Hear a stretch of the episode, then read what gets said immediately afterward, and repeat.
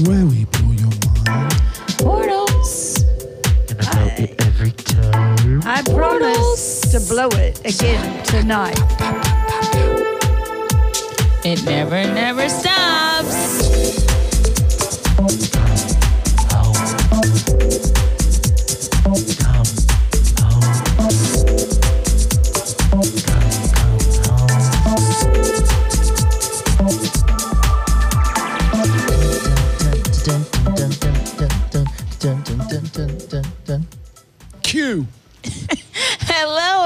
Everyone. Hello. Hello. Thank you. Thank you. Hello. You are now listening to Portals. I am your host, Annies, and of course, I have the dream team. Pastor Nathan Cassis, Hello. Pastor Tony Cassis, Hi. And Dr. Robin Cassis. Hi, guys. I gotta say something. When she called us the dream team, this doesn't give you permission to go to sleep. no more You dreams. can't dream until no you're more asleep. dreams. You can't dream until you're asleep. I like that. wow, that was a good one. I that like was a that. good That's one. good. Mm-hmm. It gives me an mm-hmm. excuse Right. to go to sleep. Uh, anywho, of course, you are listening to Portals, which I've already said that. So we definitely don't want to keep the team waiting. We have our live audience on our Portals Live on Facebook. And if you haven't done so already, make sure you smash that like button. Yeah. Make sure the fingers. Hit that Hit button, that, baby. hit that button, baby. The That's thumb, yours. The thumb. That's your uh that's your your tagline. Hit that button, baby. Hit that button, baby. There you go. So make sure you guys hit that button um, and follow us so you can also ask live questions as the team answers the questions that you put. We'll put up a question box and all those great things. And then we have bonus conversations, do the questioning uh, topics uh, on the topics and relevant uh, questions. And then we continue on for you guys on Spotify. So, yes, there's definitely a benefit to join us on the Portals Live or even just free watch it. You know, it's different. Yeah, you can rewatch it at Torque TV. It'll There be you go. available on Facebook for 24 hours. Mm-hmm. And then we, just because Facebook has been a little bit more, you know, controlling and what they Just, Right. just say interesting. Interesting. Interesting. That's my favorite word to Very use. Yeah, interesting. Interesting. So we want to put it in the hands of our own platform. So it's all available for free on Torque TV. You just need to sign up, become a member for free. You can watch it, and um, that way we can just have our content uncensored and uninhabited by agendas. Untrolled. Untrolled. I, I heard we had another country added to our oh, we did. uh, audience list. yes. Um, Was it Russia? no, it was Poland. Poland. Welcome, Poland. We're glad to have How you far listening. is Poland from Dutch Harbour in Alaska? I don't know, but when you threw that one out last week, that was. When I'd you like said to Dutch see if Harbour, there's a I was like, response. I'm surprised there was even a place. You know your geography quite well. I know. Interesting. Come to Genesis Record. Anyway. right. Yes. Can I just shout out Genesis Record Ju- just to catch you guys up on all the great events uh, at Torque, New York. Um, the Genesis Record by Pastor Tony. Bravo, bravo! It blew my Mind. mind. So just as a uh, backup comment on that, um, I just want to reiterate that you know my convictions aren't necessarily the convictions of everybody at the at the seminar, It's good. And that's good. and that's okay. Healthy. But you got to move by your own convictions. So. Mm-hmm. Yeah. Um, and and we pastor and I uh, also made made the declaration that you know whatever your conviction is about creation or other events um, that have been challenged, you know, in the Bible, and I mean obviously challenged by a secular humanism of today. Mm-hmm. Um, these are the kind of issues that are disputable matters. They don't really determine your growth or your eternal Or home. your Like, salvation. your salvation is not on the line. You know, if if you disagree with some of the scientific sort of uh, challenges that come against the Book of Genesis, right? hmm So we can stay in fellowship. But I've got to say this it will determine it if you choose to believe that Genesis is not literal. And Yeah, it's, that's a- that's, that's yeah, a that was a statement. that's definitely going to change things. Yeah, one of the things we discussed was the five methods of interpreting the scriptures. Yeah, And that's so the good. only really, um, you know, safe and sound method is the literal method of interpreting, which basically means you take the word of God for what it says. yeah. And, and not to start the subject up, but there's so many statements in Genesis 1, 1 to 6, just in those six verses, that can turn the scientific community upside down. Right. And so um, you need to come to the seminar or, or you know get online and have a look and and listen to the challenges that you know I put out there to the scientific uh, you know doctrines that are being spun in our schools and universities, hmm which are an absolute contrary to the Word of God. Wow. And just to uh, give you a little feedback, Jackie Turner says, amazing teaching and revelation, Pastor Tony backed everything up with biblical receipts. Amen. So oh, I hope it's biblical a receipts. really good review. Nice Thank you. Jackie. Yeah. and just to let everyone know, Shanae, they can watch that um, very soon available on Torque TV as well. If they already have a monthly subscription or annual subscription, it'll be available as a part of their package. And um, I would really recommend that people, you know, view it. Um, it's a bit controversial because it will require you to take off your rationale Mm-hmm. and logistic, like, okay, this doesn't fit into my thinking. Right. But when does ever God fit into your thinking? I, Um, I think that um, this uh, this book of Genesis is really uh, very important for tonight mm, because uh, you know I take one part of it where he formed Adam out of the dust of the earth, mm. and then he placed him in the Yes, garden. Placement. Now placement is uh, he places him in there, and he puts him in there. And when he puts him in there, he becomes a part Mm. of where he put him. Mm. So uh, that good. really, really, really starts to, uh, you know, knock down some theology and some ideas here and belief systems that, uh, you know, uh, we, when you leave a country, you, you take your culture with you Mm. and then you try to impose your culture into the other country. Why is God taking you out of that country? Ooh. And telling you to take your culture with you. I, of course, never be ashamed of your culture, but if you're going to go to another country, then you have to be a part of the way they present it. You're leaving for a reason. Yes. So, and, and so, you know, with what he did with Adam, he was show. I'm not. Yeah, what he did, he was showing. He was showing them. You know, uh, when in Rome, do as the Romans do. There's a worldly saying, but it's very true. When I'm preaching about uh, the Holy Spirit and tongues, and I preach about uh, heaven, I say, when in heaven, do as heaven does. That's right. So you take the language of heaven, you don't take the language of earth to heaven. You take the language of heaven from heaven. And you see, this is really important that we see this because when I um, wrote this book on, you know, Come Home, He's Calling, I wanted you to see, the church to see, that when God moves you somewhere, you don't take what you have. You drop your baggage before you go. Mm. You've got to be able to go free of baggage. And then you can go to a place and start afresh. Now, we're talking from reality here because this is exactly what we had to do.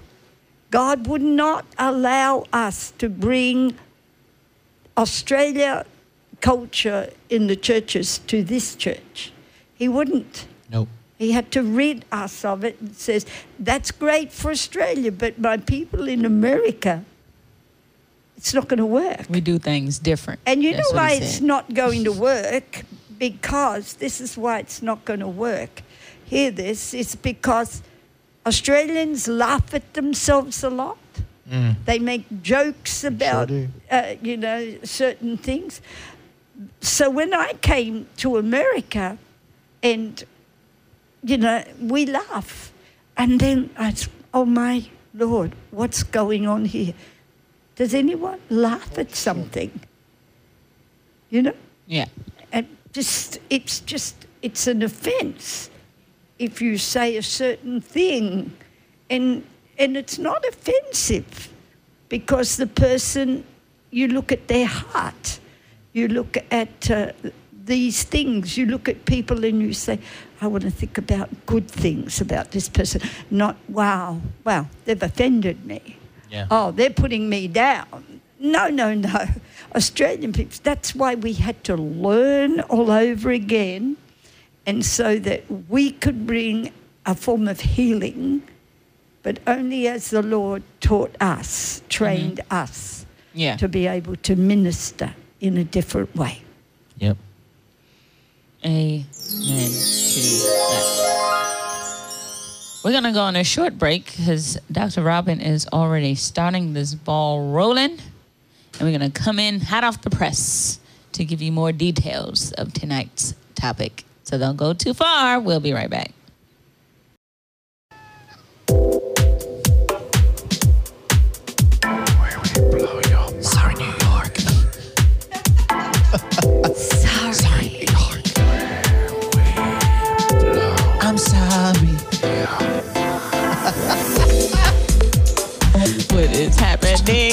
Tony loves these little whisper jingles. I enjoy them. I thoroughly Yeah. enjoy them. It's quite hilarious. I must give it to you. Someone needs to write a song that says, "We're sorry, New York." just to catch our Spotify um, people up, we were just kind of portaling with the portals live people. Um, just kind of about what some people wrote in. What it what does it mean uh, when you come home? Yeah. What Does does that- coming home mean to them? what them? does coming home mean to them? And you can ask yourself that um, because it's, we've established that a lot of people see it differently, but also uniquely to them. And the Lord knows how to touch our hearts individually on what that means for me. I think personally, I, I definitely, um, when we were talking about just the, the leaving your st- your stuff behind, your culture behind, leaving things behind. Not so much leaving it behind, but and not making it uh, uh, that important that uh, God can't make it blend into where He's sending you or bringing you. that part that we were reading from your book that you wrote, Pastor Robin. I think that's the essential for me is coming home is letting go the mistrust for the trust. Yeah. Oh, that's and, good. Um, Jam yourself. Very no, good. you- I can't take credit for that. That was the Lord. Um, but yeah, that's you know what it meant for me because my coming home experience with this body has been you know I left my family, so you know I was definitely by myself. there was no you know no one to rely on and to have leaders to step in to be a, a family genuinely without holding back, without you know even looking you know, behind me, in other words, and like, oh, well, I got to love you from a distance um, because of XYZ. To be embraced fully um, helped me break down a lot of barriers with trust, a lot of barriers. So, for, you know, the Lord knew specifically for me, that's what that took That's good. to feel home. That's good. I think that uh, I'd like to add to that, and this is a bit of an eye opener. If we had embraced this as God wanted us to, I don't think we'd be having so many problems right now. You know, segregation between the black church and the white church because, uh, you know, uh, and, and always being encouraged to do that. Uh, that's brought problems. That's brought problems. Jesus said it, didn't he? He just said, no, no, no. I'm just not going to go over there because uh, they're doing Right. and he did not. He said it was based on faith. Mm. It wasn't based on other things. It was based on faith. Yeah. How much do you believe?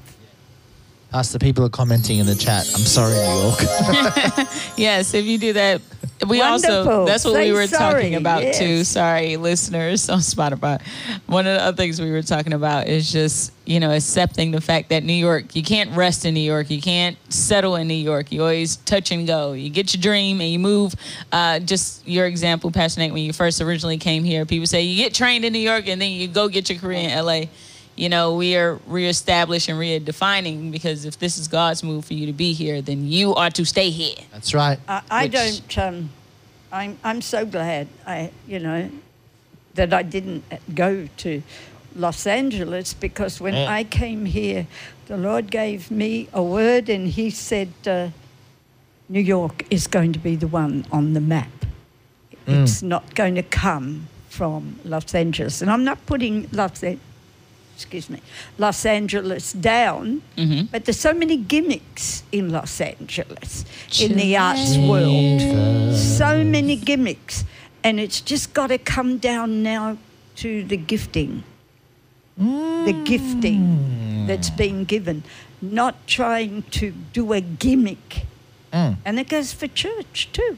Stop the gimmicks. I got my prophetic leggings from LA, just so you know. Well, you, you should put holes in them. Are they still for sale? Pastor Tony, where'd you get your I prophetic some. leggings from?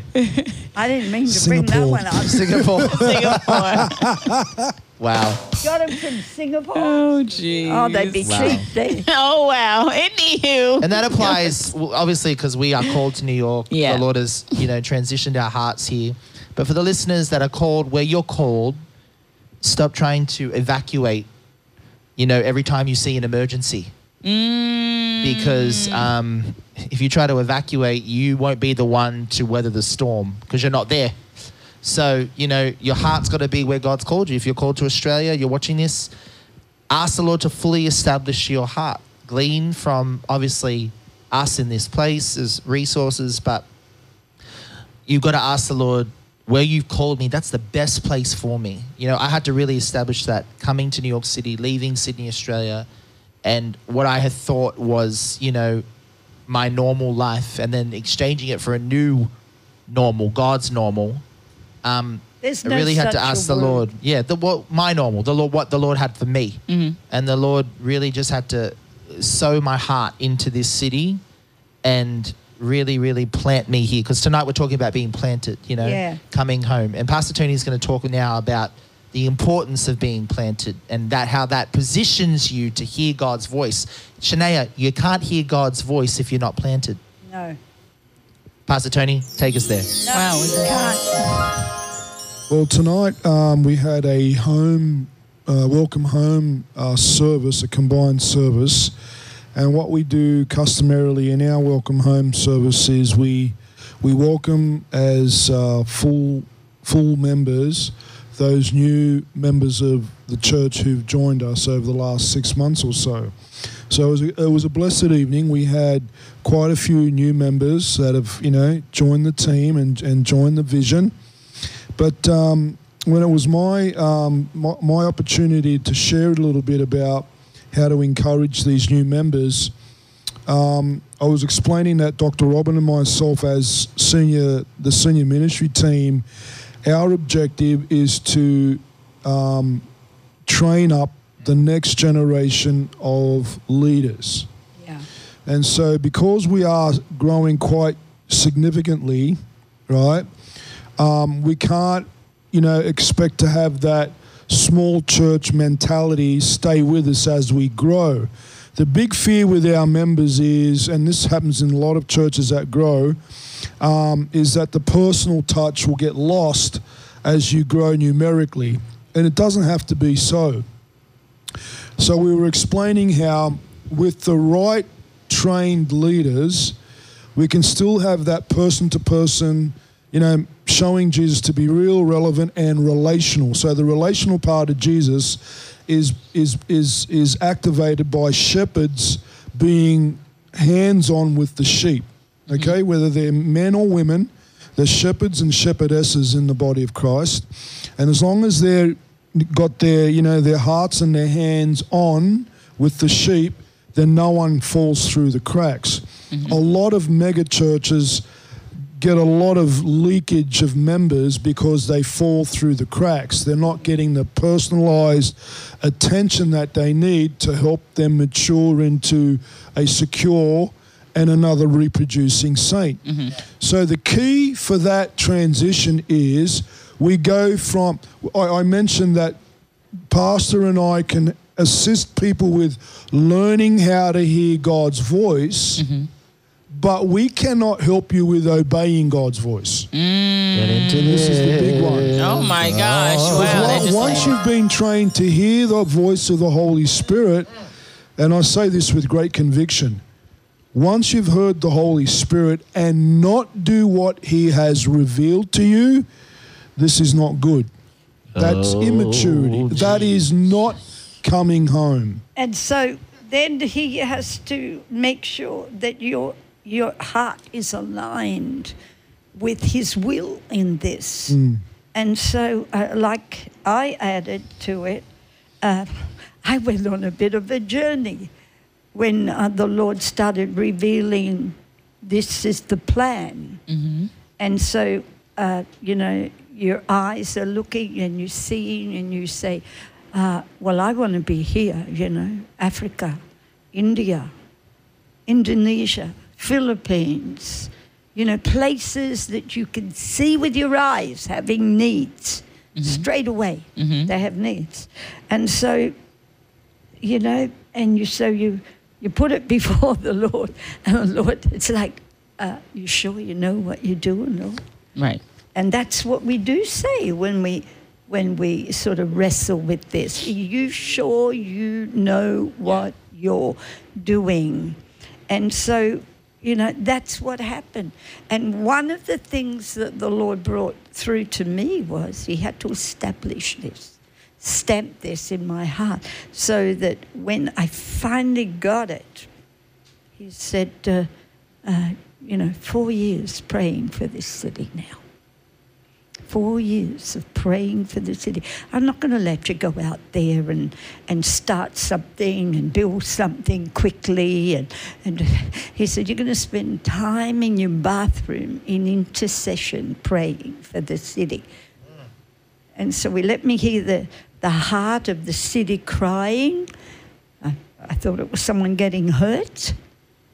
You know, I was waiting to go into my apartment. I thought someone was being hurt. I heard this cry. I naturally thought someone was in trouble. I asked uh, my husband and my son if this we should get the police or do something. They looked, nothing was there, and then I could still hear the cry the moment I sat down again.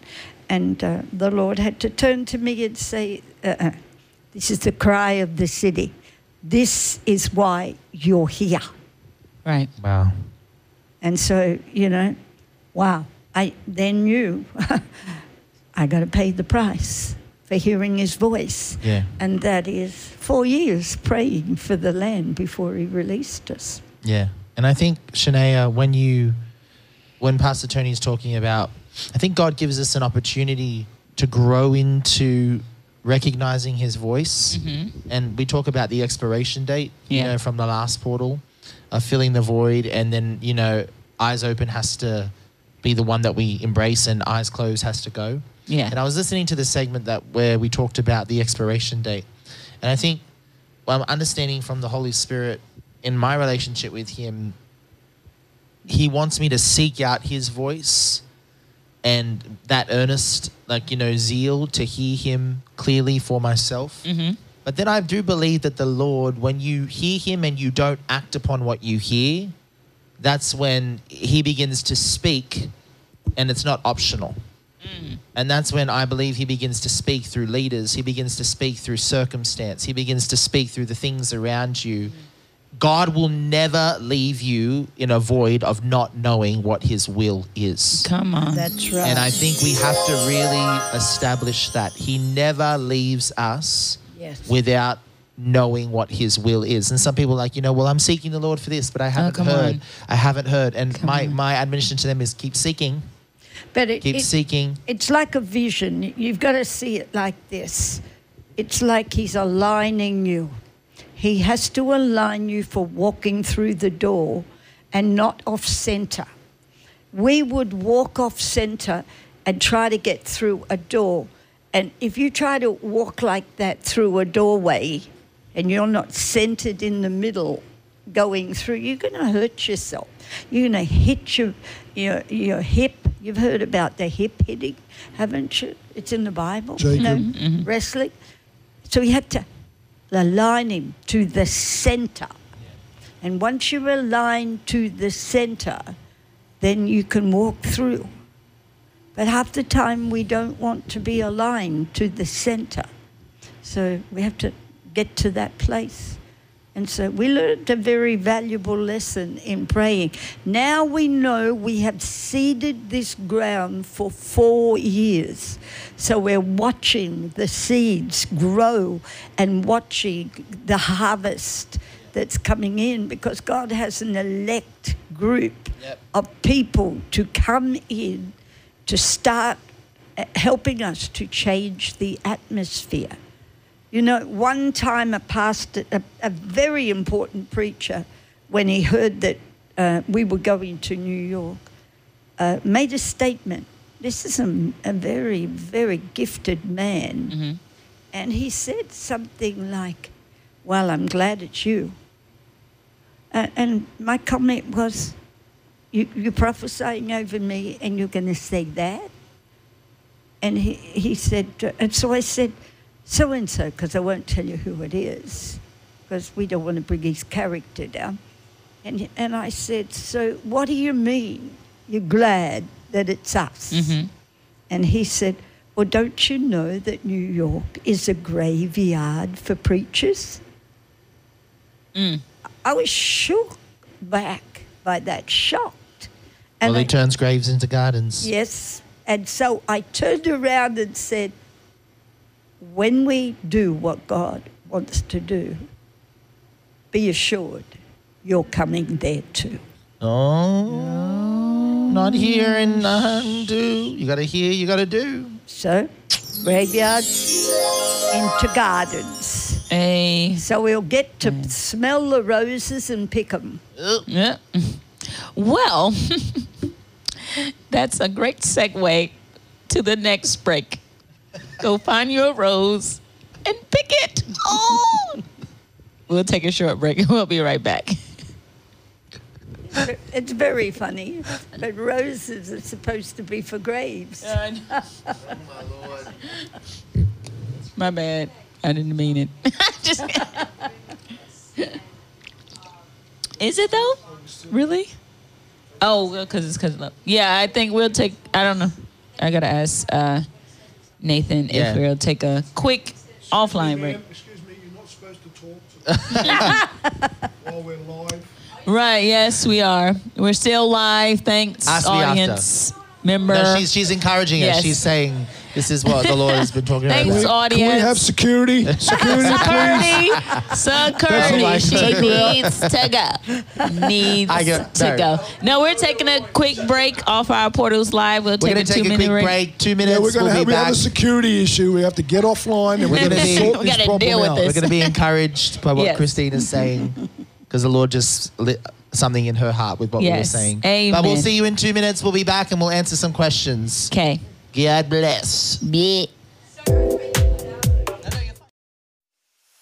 Torque New York presents the official launch of Torque TV, a brand new way to watch Torque New York anytime, anywhere.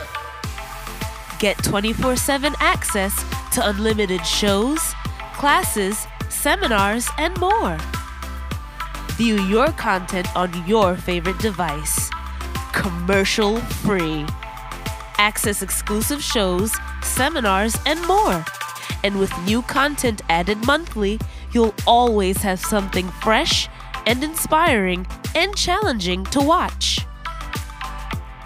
Even tune into our live classes from the School of Apostles and Prophets in NYC. Choose the subscription option that suits you. Sign up today by visiting torquetv.org and click the Watch Now button. Torque TV. Equip, inspire, mature.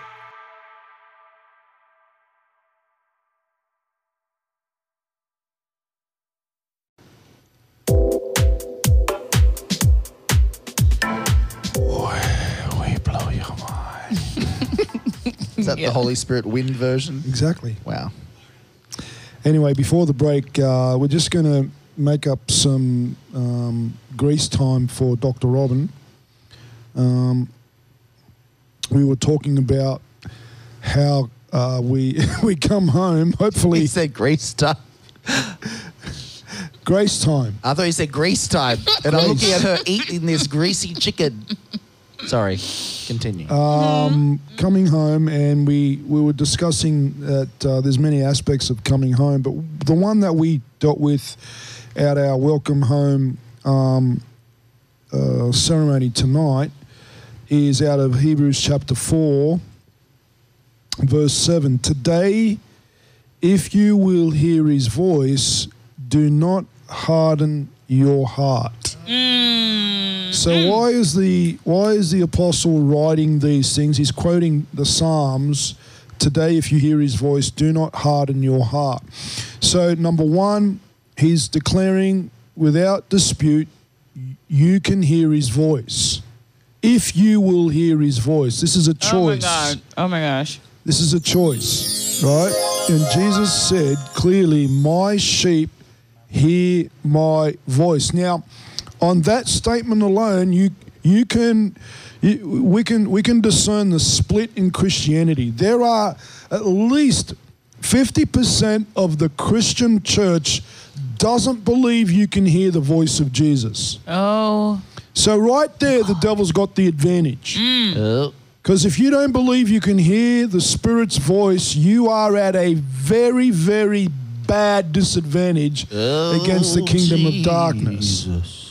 And then those those of us who believe we can hear the voice of the Lord Jesus, it is upon us not just to hear, that's the first step, but not to harden our hearts.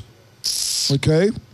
Sorry, because the Israelites heard God speak from the mountain, but they hardened their hearts. They didn't believe that what he was promising, he was capable of doing. Ah. Okay? Now remember, unbelief hardens the believer's heart. Oh, breathe it out. Oh my god.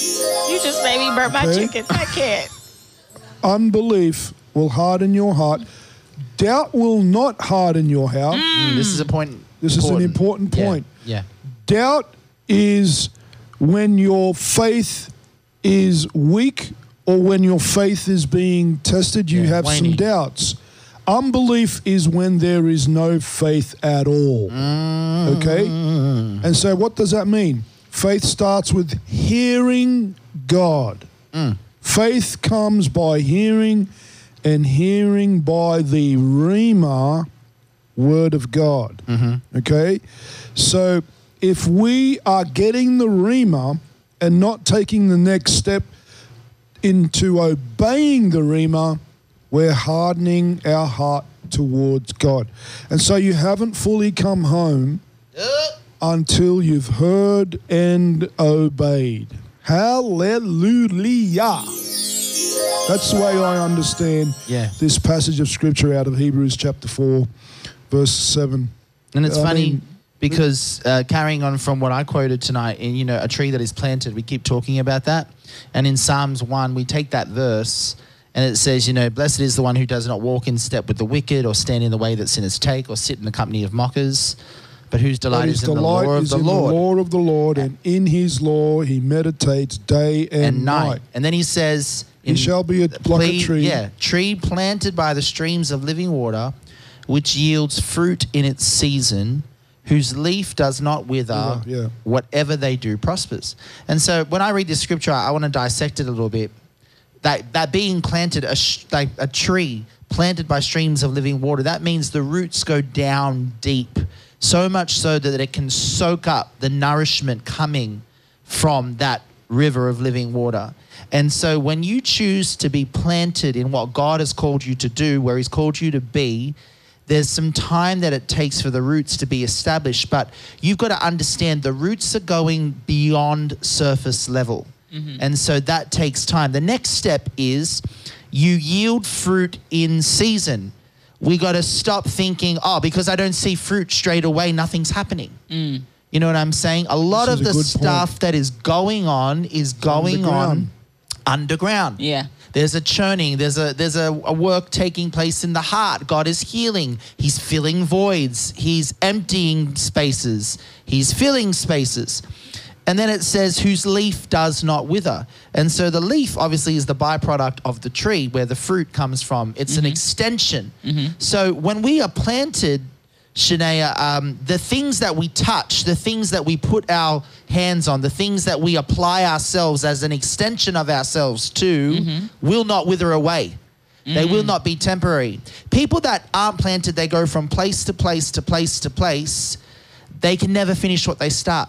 Mm. And things that they touch wither away very quickly. Yeah. Because there's no rooting in the soil. So good. There's no nutrients coming up through the root system able to go out into the, you know, the stemming of the leaves and the branches. Mm. And last thing it says, whatever they do prospers. Mm-hmm. So I, th- I believe that the Lord takes planting very, very serious.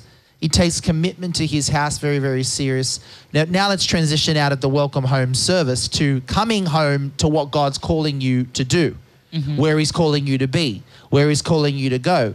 When you are planted in that, when you put roots down in that word and you say, That's it, I'm not being shaken, I'm not being moved, mm-hmm. I'm going to gain nourishment from this word alone, there's something that that does. Mm-hmm. So, a lot of us sometimes we want to be planted in the word and where God's called us, but then when the fire turns up, we mm. decide to uproot the roots because it's either too much or did I hear God? We start questioning, you know, did I hear right? Maybe this isn't for me. Maybe this isn't the plan. Maybe it's too much. Yeah. And so that's not being planted. Mm-hmm. That means your roots have not gone down deep enough. And so God has to spend more time putting those roots deep into the ground so that you can't be shaken. Wow. You know, I think you said last week, um, somebody that is ruled by their emotions is like an unwalled city. Yeah. Wow. Anything can get in and everything goes out. Oh my gosh. Say that one more again. One Like- more again. So, unwalled city. I know I felt like that sometimes when I'm ruled by emo- my emotions. I, I let anything in and I blurt and just shoot everything Vomit. out. You know, the gates are not closed, they are wide open. Right. And Dr. Robin's coming back in to join us. Hallelujah. So, being planted is so powerful, and the enemy, let me say this, is scared of it. The enemy is scared of commitment in the body of Christ. Yep. Because if there's one thing that Satan can't handle, it's consistency. Oh my gosh. Please. Oh my gosh. You know, I was just listening to a testimony. Um, and he has a familiar testimony about when he was in a demonic. And if I may share, you know, he would say that like his biggest joy was to send things out, witchcraft out to Christians that weren't planted, that either doubted God somewhere or wasn't serious about it. And he was able to get through. But to an established Christian, he was not able to get through with anything. Even he said the devil himself showed up and said, you know, their God said we had to stop. like Wow. Yeah, I think I know who the person you're yes, talking yes, about. yes. So it's just like it just shows you the importance of what you said.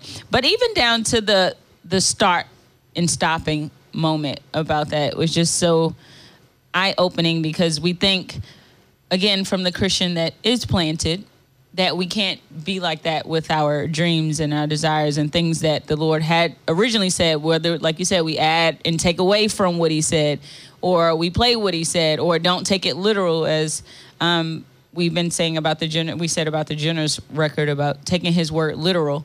Um, and we've been talking mainly about his promises, taking that really literal so those roots can go in deeper than just our own understanding or, you know, the surface level of his love and such. But yeah.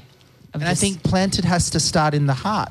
Mm-hmm. It's not about location. Mm-hmm. when you're planted in what God is calling you to do, who is calling you to be, in your heart, and you're sold out 110% for that word, God can put you anywhere. Yeah. You know, that's why he was able to move us from Sydney, Australia to New York City because in our heart we were planted to do the will of the Lord no matter what. Even if it took us to Timbuktu, you know, or Siberia. Thank God it did not. Right. But you know what I'm saying? Because that's not what we were called to do. But I think there's an important thing where we look at environment, we look at location to try and determine our commitment. Mm. And Mm-hmm. we've got to we've got to be in it to win it. I'm breathing it out. Like Pastor says, we've got to say, Lord, I'll do your will no Yeah. matter what. And then he'll reveal his will. Yeah. And not wait for him to reveal it and then be like, okay, I'll choose if I want to do it or not. Ugh. I know Pastor Tony wanted to add something.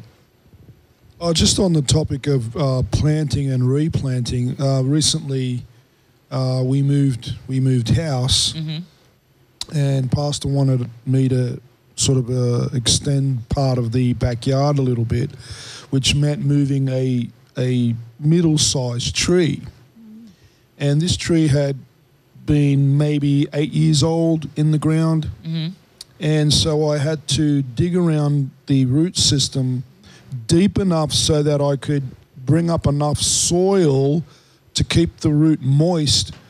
Otherwise, any exposed root would dry as you take it out of the ground and create a shock to the system. Mm. Usually, trees die when you uproot them and you don't do it properly. And people sometimes will pay thousands of dollars to transport like a palm tree, you know, or a fruit tree from one location to another because you've got to dig up quite a bit uh, amount of the soil in order not to shock the tree. Wow. Well, in the middle of me digging this tree out and trying to relocate it, it started to rain, and I was only halfway through digging the root system out. And so, but when I came back, some of the rain had washed the soil off the roots, and it took me about three hours to replant it. So I watered it every day, but nevertheless, one half of that tree completely died Wow. and I was only moving it three or four meters from its original spot, and it was only exposed for no more than half an hour to an hour. And if that happens in the natural, Ah. right?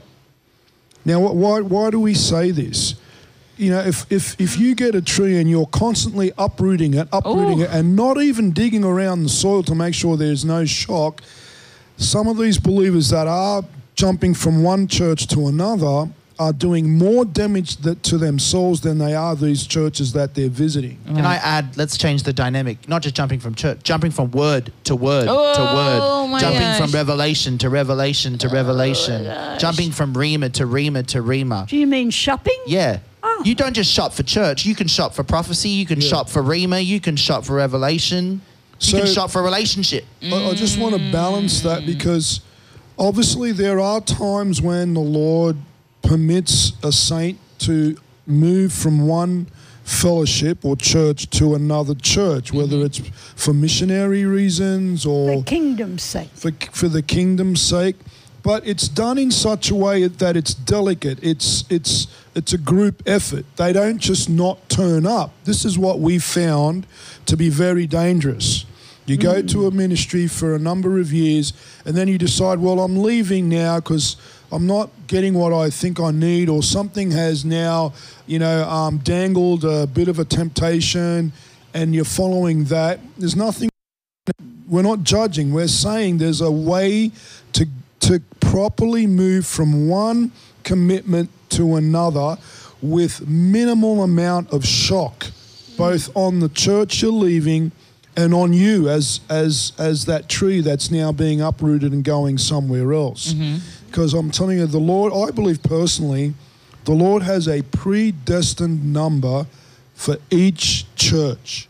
Mm. If everybody heard where God wanted them planted and stayed there until He released them, that we would have such a strong Christian body all over the world. Yeah. Mm. Okay? Because look, it takes from six to 12 months just to settle into a church. Yeah.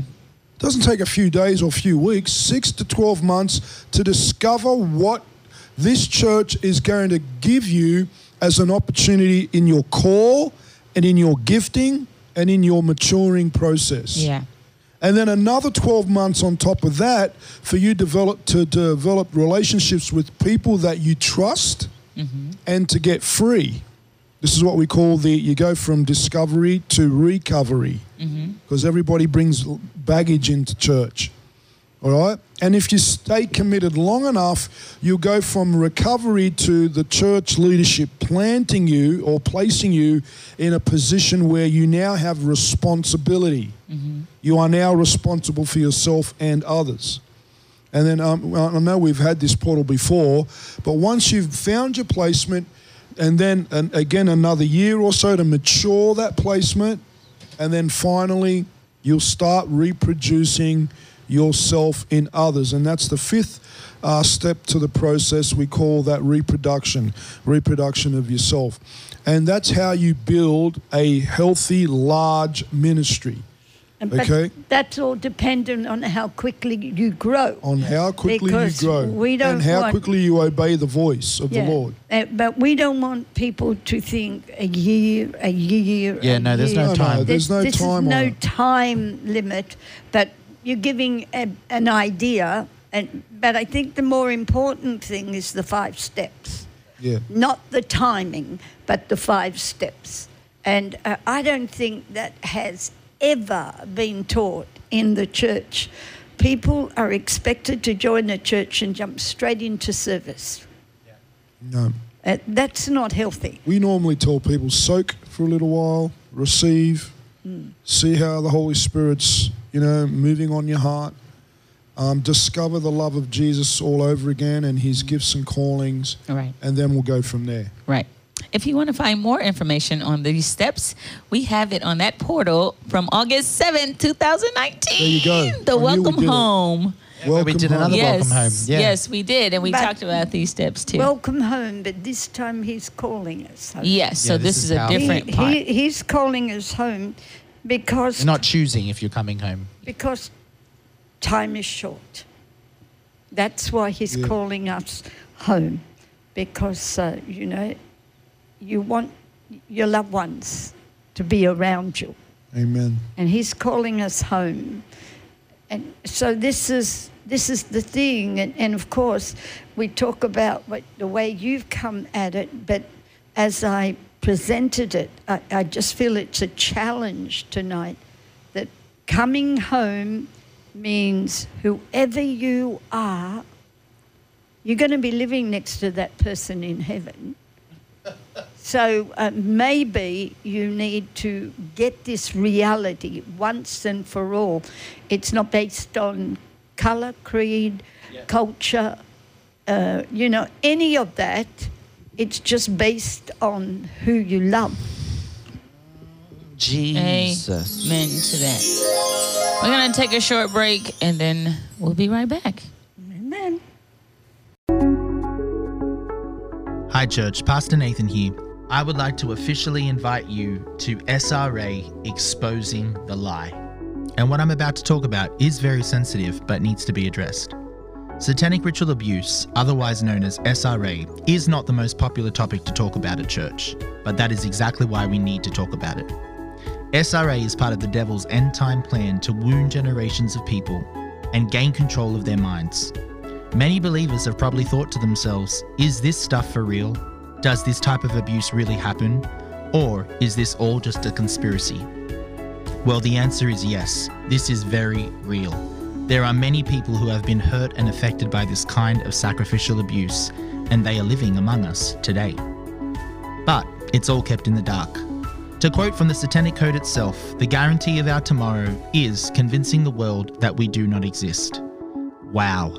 Church, we have to wake up and take responsibility and authority. For far too long, we have turned a blind eye to the darkness and said, it's too much to handle. But God is asking us to respond like Isaiah and say, Send me, Lord, I'll go. This conference is an educational and equipping tool with an aim to arm the body of Christ and make her aware of the enemy's devices in this time and hour. Furthermore, we are now facing the fact that Satan doesn't want to hide in the dark anymore. He wants to be accepted as light. And he wants to change the narrative of what truth really is. In this powerful three day conference, we are going to expose the lie and the work of the enemy through satanic ritual abuse. Particularly, we are going to uncover the role that the church has played in turning a blind eye for so many years, as well as actively being involved in these activities through secret societies and groups. We will hear testimonies of survivors, both believers and non believers alike, who have been born or brought into covens through generations and have made it out and are now sharing their stories. We will hear from experts and speakers that have spent over 20 years working with victims of SRA and investigating perpetrators and the people involved.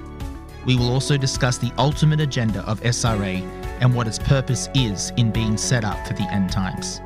Finally, we are going to discuss what healing for these victims looks like through freedom, healing, and wholeness. How we can partner with them to see them totally set free and have all of their soul and mind restored to them. Dr. Robin is going to lead us through what our mandate as the church is to help those coming out of SRA and to reveal the Lord Jesus Christ to them not as an impostor, but as their comforter, healer, and savior. This is not a conference for the faint of heart but we encourage you to take up the call and let God use you and equip you to be a light in the darkness. The conference takes place Friday, October 2nd at 7:30 p.m. and runs all the way through to Sunday, October 4th at 3:30 p.m. More information and all the details can be found at torque.org. This is totally free admission, and so therefore we encourage you to take and invite as many people as you can so that we can make the body of Christ aware and armed. You can register at torque.org via the Torque app, or if you're not able to attend in person, watch it live via torquetv.org. Let's open our eyes and stand in truth and the fear of the Lord so that when He asks us on that day, What did you do? we can confidently say we were a part of the solution and not the problem.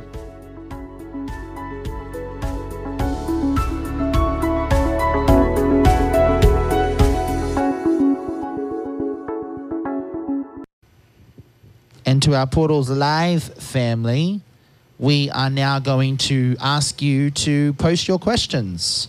So our team is going to post the question box. What do you want to ask about coming home tonight that you need to have more clarity on, more understanding? You know, it's funny, you were talking about Pastor Tony, those people that come and they're like, well, I think I'm going to move on now. You know, I think like, you know, I've got all I can get. Um, that shows me their heart was They're always to get. consumers. Yeah, they're consumers. Um, in the Old Testament, you never went to the tabernacle to get. No, you, You, could only give. enter if you were brought an offering. No one is to present themselves before me empty handed, Handed. the Lord said. So the economy of God, you don't get and then determine what you give from getting. you give. You give, and that determines what you get. And I think very if I could so. say that again, I think people need to hear that. You don't get to determine what you give. You give, and that determines what, you get. Yep. in the economy of the kingdom. Because Jesus said, The first shall be last, the last shall be first. You're going to sit at the head of the table, you're going to sit at the, the end of the table. Those that sit at the end of the table come to the head of the table. You know what I'm saying? Yep. So the economy and the dynamic of the kingdom is very, very different. When I hear people saying, Well, you know, that church just didn't do it for me. True. Like, you know, well, I didn't think that you were there to, you know, be entertained or didn't think that you were there to get something. You're there to give. Yeah. First, give to the Lord, and then give to the house of God, and then give to the people of God. And as a result of giving, you'll get the fullness of God. And I think that's because culture of church has been give out, take first, and then give what you don't need up to God. Oh, say that. Do you want to hit that, baby? Say that again, please. I had to just- mic drop it. I just think the culture of the church has been and needs to be and needs to be retrained. The culture of the church needs to be retrained because it's always give out or get out, and then what's what you've got left or what you want to give, then you can give to God. It's not going to work. Wow. It's not going No, to work. work. It's not. I've um, look, Pastor and I obviously we've been in ministry many many years, right? Um, we've experienced, you know, counselling with people who are in a church and they've been there a long, long time, but the church unfortunately is not alive like it should be, uh, in a in a sense to feed them spiritually, and they remain faithful. They stay there thinking that through their prayers and through their intercessions, that God is going to transform that church and bring it back to life again. Now, there are instances where that happens, but again, Pastor and I, through our experiences with people, thousands of people all over the world, we found that it's very, very rare when you're in a church where the Spirit isn't governing the church and there are, you know, like fivefold ministry is there, and not only that, but there's a demonstration of the Spirit and power, right? Now, that we often encourage people to always be faithful, but at the end of the day, if you're not getting fed correctly and you're not sensing spiritual growth, then you have to reassess whether you need to be replanted. Mm. And it's a very delicate subject because most of the most of the issues we've dealt with as pastors is people who want to replant too frivolously. Mm-hmm. But you also have the opposite where they're so faithful, they're so dedicated to the ministers, they will they will go down with the ship, but unfortunately they're going to go down with it. Right. And so you have to be prayerful about all these things, all right? You have to hear the Holy Spirit mm. because whether you're a dedicated saint or whether you feel like you're afraid of dedication, whatever move you make has to be slow, not quick. Say this. You know, like someone who's planning on a possible replant needs to go up to the pastors and be straight f- up front. Pastor, I'm just letting you know, I'm you know I'm I'm struggling. I'm questioning. These are the things going into my mind. I'm just letting you know that this is what I'm contemplating. Rather than oh, here's my letter of resignation. Oh, Your you letter of rebellion. You won't see me again. you see, there's a said it. godly way of doing it. it. Is my letter of rebellion. I mean resignation. I, I think um, that, um, yes, that has merit in what it's saying, but it also depends uh, what the pastor does with it. Yeah. You see? Because the pastor usually takes it to heart. Okay? And um, I've learned that over experience. Just don't take it inwards to heart, take it upwards. So, um, you know, I know what I'm dealing with. I'm dealing with an enemy's work in the ear or someone's hurting or something. So you take it up. The Lord tells you how to deal with it, and then you give it to Him and you leave it with Him. And can I say, I am watching people that might have entertained something like that at one time, and they'll come and say, You know, Pastor, at one time I felt like I was just going to go. I said, Really? And they said, Yeah, uh, the enemy really was talking in my ear. And then uh, maybe a few months later, I said, Yeah, I knew he was talking in your ear, so I was just praying for you. Wow. Um, but if you take it personal, take it personal, immediately the enemy's got the ground Yeah. that he needs to keep feeding those thoughts. I wanted to bring something else out to do with this, and a great example is uh, about what does it mean coming home. Well, uh, let's look at the word home. That's a very important word for a Christian. Yeah. Home. Mhm. You see, God knows a lot of people haven't had proper home. And for Him to turn around and say, you know, you're my children, I want you to come home. That is just wow. That just that defeats the enemy. Wow. He doesn't have any power So to say you're rejected. You- Yeah. It's such a healing statement. He gives the true meaning of home. Ah, true meaning Because their past home. narrative of home could be affected through trauma and all kinds of things. Yeah.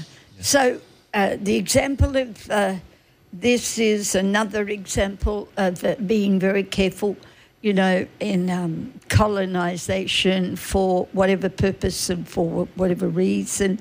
Uh, we can look at uh, Abraham and we can look at Lot, his nephew. And uh, Abraham gets to know a God for himself.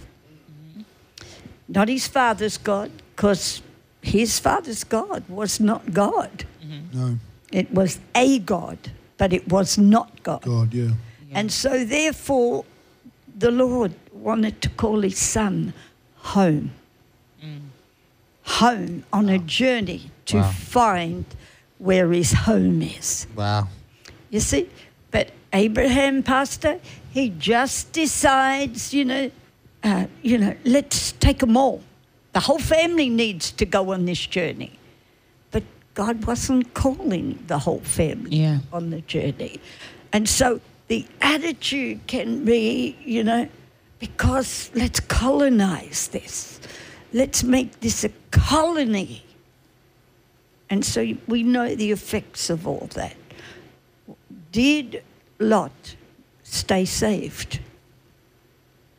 There's a question. Well, I'm not sure because when he didn't stay under the grace of God, I mean, he gave birth to the two That's right. his two children that became the most, you know, thorn in the side of the Israelites, the Moabs, the Moabites, and the, um, I think it was the um, Ammonites, Ammon and Moab. and Yeah. my, my comment, and Moabites. my statement was: Was God capable Mm. of meeting Lot where he was? Uh, Could he not be God to to Lot? The same God. Oh, my gosh. He introduced himself We to getting it. Abraham. He introduced himself to Abraham. Could he not introduce himself to Lot? oh, Jesus. That will make us think. Because I believe colonization is very much involved with panic. Hmm. I don't want them to miss out. Oh my gosh. Promise you Yeah. before the Lord, I promise you before the Lord, they will not miss out. yeah. And when you do that, Pa- Pick up your own call. when you do that, Pastor Robin, you're always Oh. balancing out the Holy Spirit. You're going to hit that, babe. Yes. I You're can. telling the Holy Spirit, but what about this person? What about this person? Got to take them along on the journey. And the Holy Spirit's saying, yeah, but they're not ready to go along on the oh journey. Oh my gosh. Because I haven't given them the revelation of home like I've given you that revelation. Yeah. You're ready to receive home. You're ready to receive that step. You know, and Pastor talked about transitions, and um, the Lord gave me this when he was talking about that. I think um, proper transition equals position. If you allow God to properly transition you, that becomes positioning. But if you don't allow God to properly transition you, you can't step into position. You know, not just in a church, but in a previous, whatever He's transitioning you out of, there has to be a proper transition. It can't just be cut it off and, you know, unless Right. the Lord's told you this is a dead thing, leave, move on. He, he guides you. We talked about how the Holy Spirit loves to guide us. You know, and I often start, um, ask the Lord when He says, My sheep hear my voice. Yeah. I said, Lord, why did you say sheep? Why didn't you say my people, my church, my loved ones, you know, my lambs? Because sheep require guiding. Yeah, they and follow it's, yeah, and it's not enough to just hear God's voice. As sheep, you have to have a shepherd that guides you towards the voice that you hear. Mm. And so I think that that's very important because a lot of us can get into this mentality where we do hear the Holy Spirit calling us home. And then from that, we don't get the guidance of what that really means. And so we take everyone along for the journey. Let's or we really ride. yeah, or we really don't do what Pastor Tony said, where we transition properly. We make it personal. And so we give our letters of rebellion, I mean resignation. You know what I'm saying? Right. And we claim God. We put the God stamp at the end. I just believe God is calling me somewhere else. Right. And, and that comes down to you have to mix everything with faith. what is not done in faith is sin to the Lord. So you need to mix that with faith. How can you mix that with faith when it's someone else's revelation you're grabbing onto? So you just jump on the bandwagon and go for the ride. So when the trouble starts to happen, and it will, because faith gets tested, and when it starts to happen, are you going to stay on for the ride or are you going to jump off? Oh my gosh. Going there. I just want to add something quickly um, about what you said of your transitioning here and you leaving your family because what you just said, It Pastor wasn't Nate. easy. Yes, and what you just said, Pastor Nate, about taking people on the journey with you, the colonization of taking others on a journey that you're not. I remember. Called to take them. Yes, I remember the Lord sharing that with me was when I was doing that to my family, trying Yeah. to take them on this journey with me, trying to, you know, really tell them about all the things I'm learning to try to convince them. Mm-hmm. You know, he was like, "You're robbing Pat- me." take a pat on the back. Yes, that. you gotta call me out like that. no, no, but it's it's just like he gracious is like you robbed me of the opportunity because what made you different than them? I called you out of those same circumstances. You think that mm. I'm not big enough to go back to them to pull them out That's just as I did to you. Yeah. And I just was like, oh my goodness. And after many also words from the pulpit, let go of your family.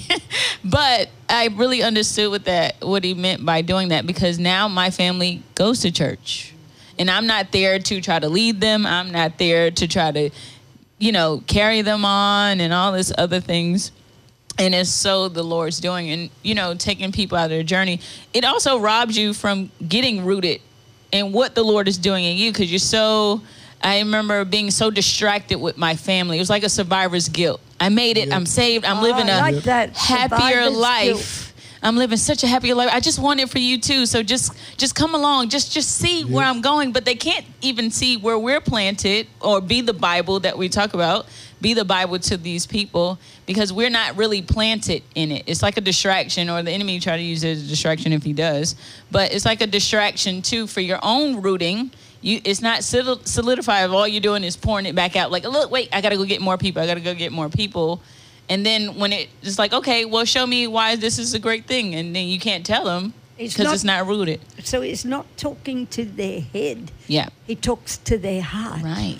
But when you decide, you know, uh, in colonizing, because you want family to come along or you want your culture to come along, it's a head thing. Yeah. And you take it to wherever you're going, and it's never mixed with faith.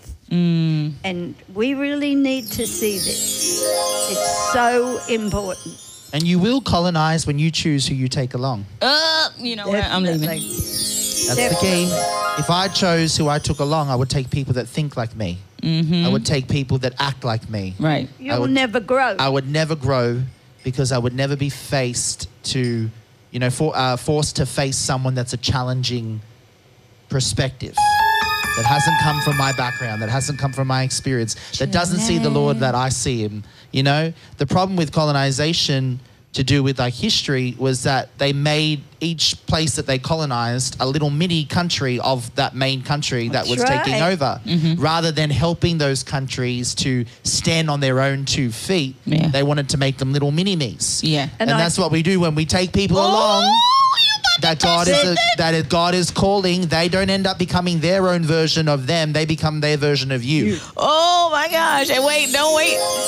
Don't let the rejection start coming in because now they don't want to receive it, and you got to carry them. And now you so- done bought them through. You're carrying so, them. And so, and, and so we come to America and we have this little colony, and I'm not putting anyone down, You're not. uh, but we have a colony of Italians, a colony of uh, the Lebs, we have a colony of uh, some other one, and Jews, and, and you know, you, you've got to look at this. You've got to take a look at, at this. This is not what the Lord did when he was on this earth. He was not about building colonies of Judaism. He was not about building colonies of Greeks or, or, or uh, Romans. He was about building and propagating the kingdom of God and doing his father's business that he said anyone, anyone who believes is a part of him. Come home. That's what he said. Wow. It's all right. Ciao. We're, we're gonna, gonna we did We we, forgot to record there. the button. That's all right. The Holy Spirit knows because we're recording it. We'll add it in. This yeah, is so it started powerful. going, and I didn't want to Yeah. interrupt it, No, but it this was is good. This yeah, is so So powerful. we didn't record, record We have it. We have it. Yeah, we just Oh, officially please, forgot to press it it because we got so because we're really into it. moving in by Yeah, that's what I was revelation like, uh. tonight. I think that's the key with colonization. I think people have really not seen it for what it is. Yeah. And I think when you become a person that has to take everybody along, that's a lot of work. You've Because what happens when their faith fails? They don't turn to God, they turn to you. Yep. Because you, You were the reason that their they came along in the first place. Yep. And now that weight is upon you. You know, like with Lot, he didn't. you. With Lot, he didn't have that revelation No. for God to call him out Right. like he called out Abraham. So it was easy for him to buckle and to think, well, if shoulda, coulda, woulda, you know, and it was not that he looked back, his wife looked back, but, you know, I know they say that Lot was a righteous man, but I don't think his heart was fully convinced, Right. you know, of what God was doing because, I mean, he tried to take his own son in laws along. Remember Yeah. when they came and they said, much. like, you know, this God's going to burn this city, mm-hmm. you know, and he tried to go and proselytize his own family. Come on, son in laws, come. He told his daughters, they, they didn't want anything. He told his friends, they didn't want to hear any of it. Mm-hmm. So Because it wasn't fully established this is the in key. him. This is the key. God revealed himself to be the true God to Abram because he had a plan for him. You see, he didn't call Lot to be the father of nations. And he didn't call him, see, because Abram means exalted father. Now, he didn't have any children at that time. There was a major plan. It was a major plan put in to being through God. He saw where he was taking him and why he was taking him. You see, and we're part of that, that plan. But he didn't say to, to Lot, You're a father.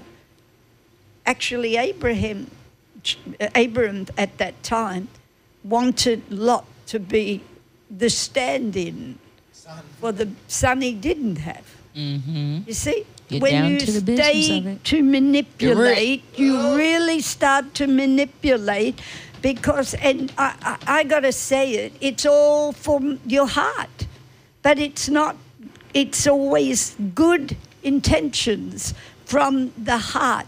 Well, good intentions are not God, they're just good intentions. I mean, that is so interesting too, because I mean, by the grace of God, I come from a very transparent family. I'll say that. Um, and I had a family member, one that I kept sharing experiences with, like, yeah, let me tell you more about, you know, what I'm learning.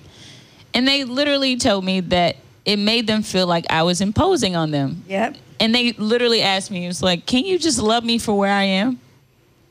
Can you just accept the fact that I at least know God? Like, you know, I hear what you're start. saying. I You know, think- can you at least? And I, I, think was it like, goes to can you let me discover my oh. journey and find out him? So a couple of couple of examples. Obviously, Lot was taken by Abraham. Few reasons. He he was his nephew. He felt obliged to Look after him. look after his dead brother's son. Number two, he could be an adopted son to Abraham because Sarah was already barren. Mhm. So there, that's possibilities as to why, you know. And it was a, it was a disaster from the start because Lot was really a, a dragging anchor Yep. to the family, and eventually. God had to separate them Now, Lot was being deceived. Lot actually thought that his increase, his blessing, was because of something that he was doing that was good. Yep, but the there it is. moment he left Uncle Abraham, Yep. things went south. Mm. Now, Peter the apostle says that his righteous soul was vexed. So Peter calls him righteous, but only just. But here's the thing they couldn't even live in the same town. It was like you choose one land and I'll choose the other. Come on, where? That was That- the Lord. That was Uncle I Abraham. know, I know. I know. You, I know you're going to bring that out. But hang on, that was Uncle Abraham's decision. He didn't want to have a family split, There we go. There it and was. his uncle said, "Look, you, you pick a direction, and I'll go in the other direction." So the key here. So we could stay in relationship. Yes, mm-hmm. and that's the key. What was done from the heart, in the end, was going to end up dividing the whole family. Ciao. And the Lord allowed the division to come because He needed His man to be separated Yeah. and called That's out. And so there is a there is something that is going to take place when you try to take people along and colonize and build little mini me, you know, experiences that you've had with others around you and you don't let the Lord call them home for themselves, there will be a godly war that takes place And the to get you things here- separated. You know, mm. God is a very practical God, right? Practicalities. He's a very practical God. I- want to share something about ah, pressure that was on me. You know, being a pastor, you know, and, uh, you know, the Lord giving me a flock here, there, and, and also a church, and giving me a school and everything. And, and I was growing, and my people were growing. And then um, something came into the equation my uh, you know, my adopted dad, he he got saved. He got saved, and everybody would rejoice and say, "That's incredible! Right. That's amazing!" And of course, for the time, it was, but then it was the microscope. So I couldn't be me. I couldn't be me. Oh. I couldn't be me, and I could see the wisdom of God to bring my father to another place to fellowship. I could see that because, eh, you know, at the time that he was with me, you know, the time he was with me, it was hard. It was, I'm being scrutinized.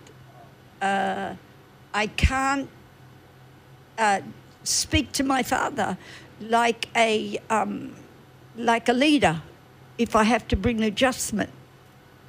Where's the line drawn between respect, you know, and I I was so gracious. I thought it was so grateful and it was so gracious of the Lord to keep him in the kingdom, but give him another flock. I think that's the line too with the performance because, you know, like you said, we are, you know, the representation, whether we say it outwardly or whether someone blatantly knows we serve the Lord, they're looking at us. So when the Lord gives us that window to, if it is his choice to minister to someone, they've been looking at that history to to try to minister use that as a ministry so i feel like with family sometimes we get stuck in performance trying to bring them along Yeah. in areas that you know they're not supposed we're not supposed to be bringing them to But that's because God, as I said, very wise God. yeah He knows your frame. Mm-hmm. He knows their frame. And sometimes those two frames don't work together in the kingdom of God, you know. And so, you know, and, and this is a form of colonization. You're in a place, uh, you've been like together in one mind and supposedly in one heart. Then you get saved, and then it's like, um, okay, we've always been together. We should do this together. No, each person has their individual walk. You need to stop trying to build God's kingdom for him and let him build his kingdom through you. Wow. Because what Pastor said about, you know, my pop, the enemy will always do that. Like she's in a leadership role. And so every time she wants her leadership to be recognized, he quotes her, you know, her role as the daughter. Mm-hmm.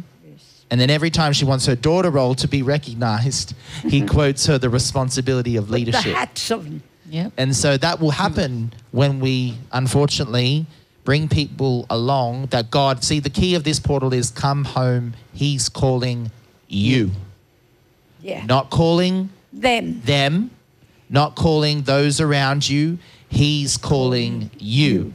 And we talked at the start of the portal about the true coming home is when you're ready to leave what you formerly called home behind and not bring any part of it along with you. We talked about that in the portal where we left Egypt. Maybe you're You know? maybe you're the Joseph.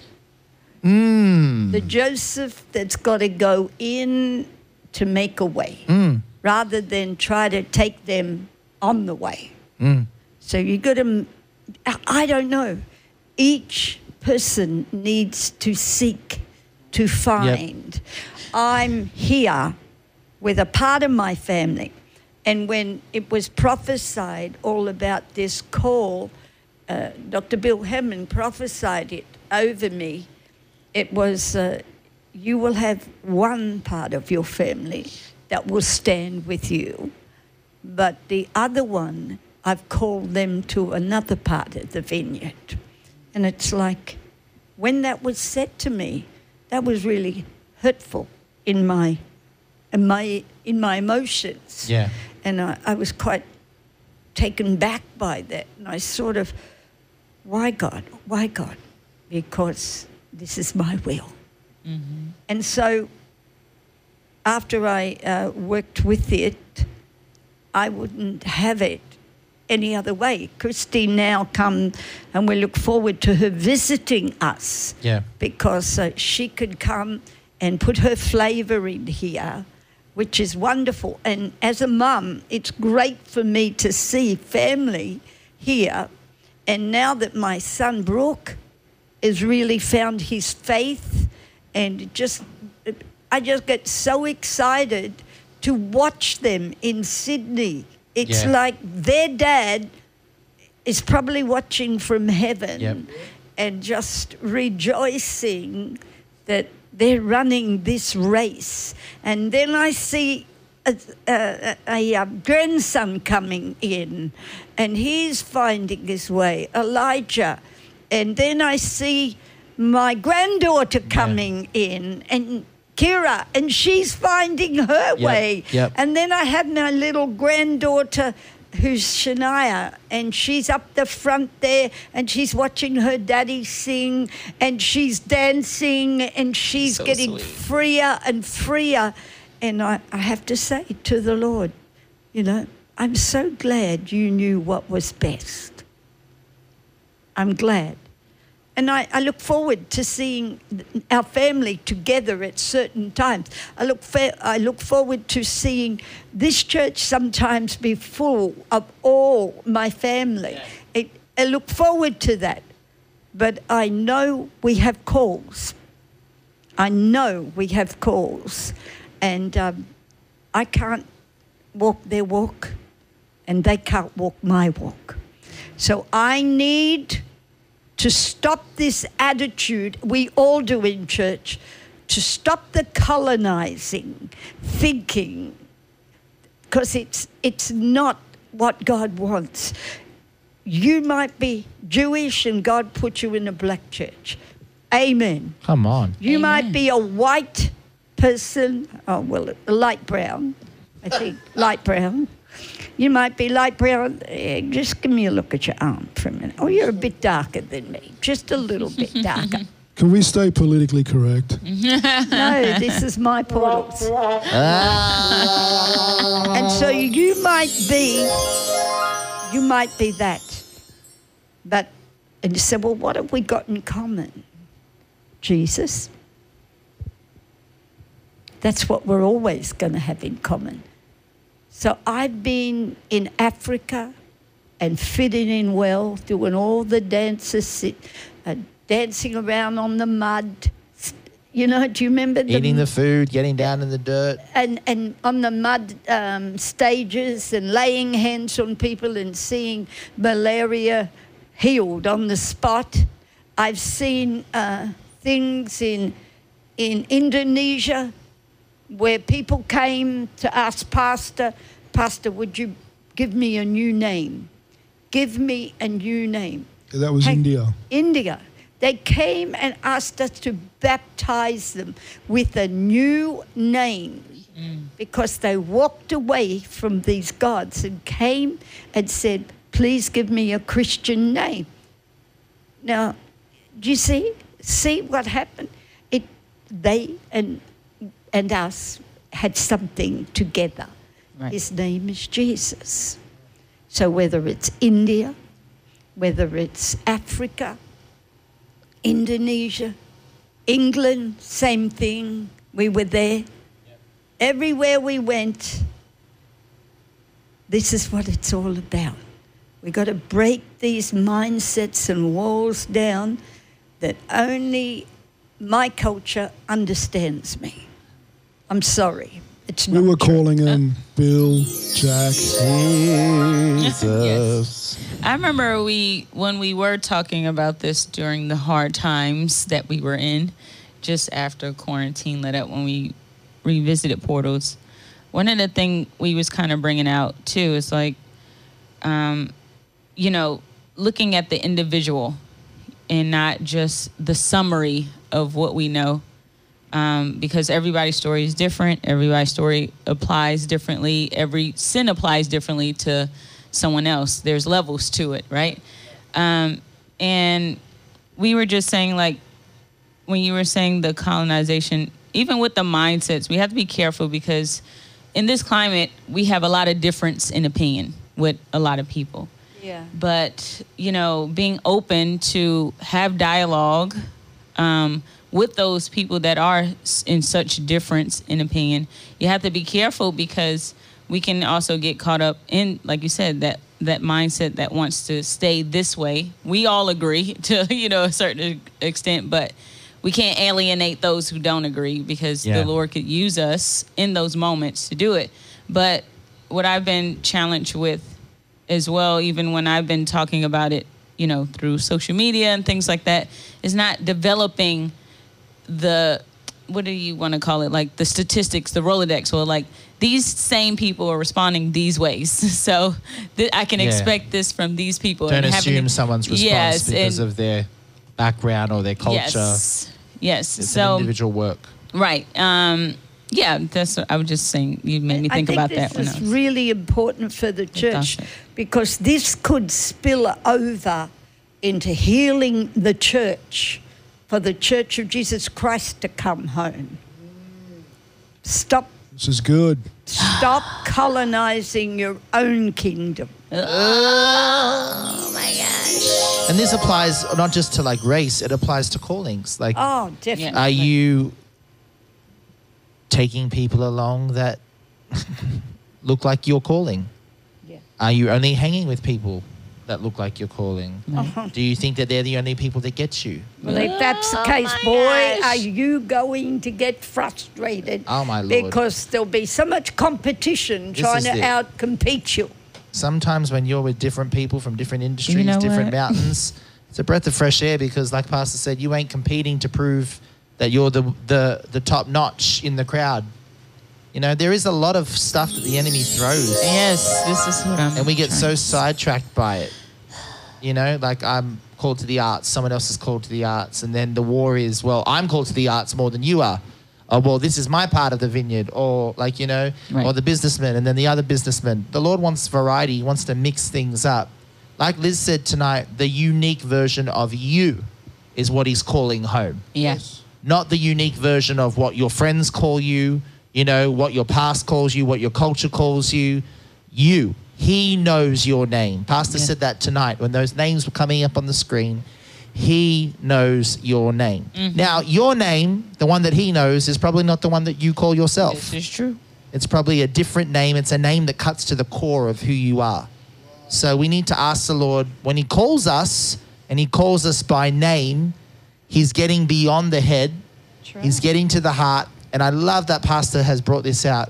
When He says, Come home, I'm calling, that's for you Yeah. first. Yeah.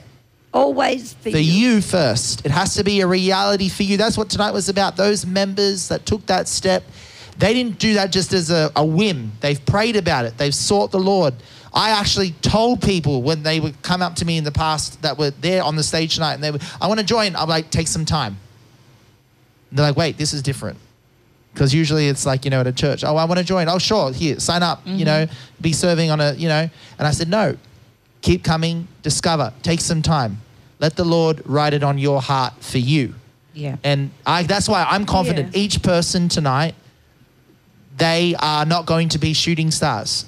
Oh, They're going to be a lasting star because they have had that revelation, just like Abraham. I called you out. and here's the key. When we sang that last song, The Blessing, there were names going up on that screen, not cultures. Names. Made me Names were going up on that screen. So it wasn't like, uh, you know, uh, well, that's one of mine and that's one of mine. No, no. There was no separation, no division. Those names went up on the screen, and we had many nations come up on this stage tonight. Many nations. So did you? We you had hear? Russians, Italians, Yes. Lebanese, Australian, French, That's right. We did. uh, Puerto Rican. Puerto Rican, Dominican, Africans. African, Literal Africans. uh, and uh, Koreans.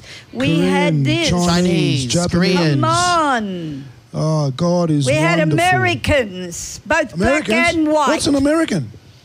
We had both black and white. I'm not ashamed of that.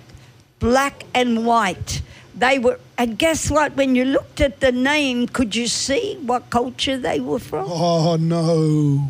I ain't gonna go there. It's too soon. We might have we might have known only because we've met the people. But anyone who hasn't met the the person behind the name cannot Yeah. tell how old they are or what culture they come from. It's true. And that was amazing because that, that brought a reality to that person whose name was up there. Wow. There isn't difference. We all have one thing, and that's Jesus. And he overrides, he literally overrides any other thing. So, this is a big segment, and we're going to be including it, I've got obviously in the portal. Sorry. We're going to take two minutes Yep. to have a Very good. break. We're going to answer some questions, and then we're going to move into our last segment, which is prophetic friends. Yay. Because Pastor Robin has wrapped us up Yes. with the clincher of tonight. Come home, he's calling you, not your culture, not your people group, Not your family. not your family, not your nation, not your city, not your tribe. You'll find your tribe once you come home first for you. Yeah. So we'll take a break, get ready to ask some questions, and get ready to go on a journey across the world with Pastor Tony. I don't know where we're going tonight. Maybe we'll go to Antarctica. We'll see. We'll see. Oh no, you can't go there. It's forbidden. No. you know what? Get off Hang, my hang, hang for a minute. Christina just about wiped my whole iPad out with these purple things. Are they claps? They're crosses. Ah, well, I haven't got my glasses seeing properly. oh, yeah. Because you just put every part right along. She's like you with the like button. Yeah, she outdid me tonight. Wow. Pastor sits there while Pastor Tony's preaching, just does this. she just stares at Zeke does it now because he Yes. sees his nan do it so much. He just sits there, but he hits the angry face. Oh, wow. and, and you know, just talking quickly about uh, Ziki. Ziki today, this is your son. Three different children that God has given you in America. You know, they're Americans. That's fine, and we love it, and we let them embrace where they came from and not try to be something they should never be. They've got to be themselves. And so when we were coming to church tonight for this meeting, we were coming and uh, each one of us usually prays. You know, we all have our part to pray in it. Then we interpret the scriptures. And uh, then um, uh, Karen does the armor. I do the blood covering.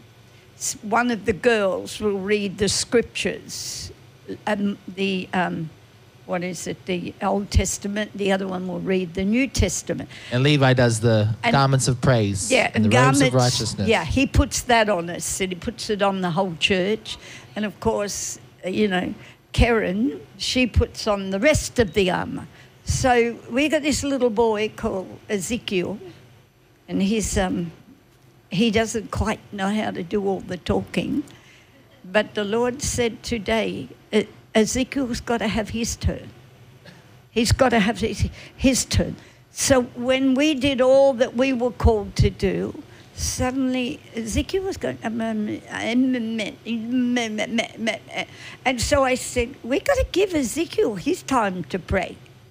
So we all sat there in the car and he and I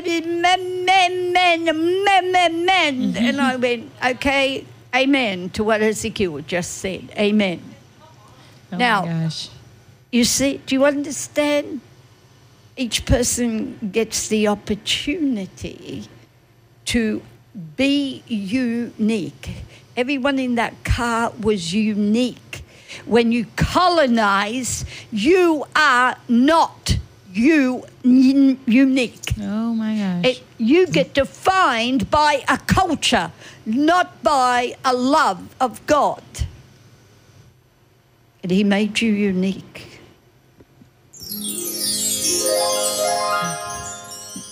Team, I need a break. We need a break. Please. Wow. she going in. She's going Two in. minutes, and then Pastor Tony's minutes. getting his shoes on for prophetic friends. Yes, please. Prophetic friends. And we'll be back. Right. Wow. Yep. After that segment, your mind is being blown. Well, wait till you listen to it again and again. Look, we know that you won't be able to get all these gems in one viewing, so you're gonna need to watch it a couple more times to let it land. Head on over to torquetv.org to watch this portal and all the others exclusively whenever you want, as many times as you want. This means gem after gem gets to blow your mind. We have unique subscription options that will suit you, so it's easy for anyone to watch. Torque TV, hit that button, baby.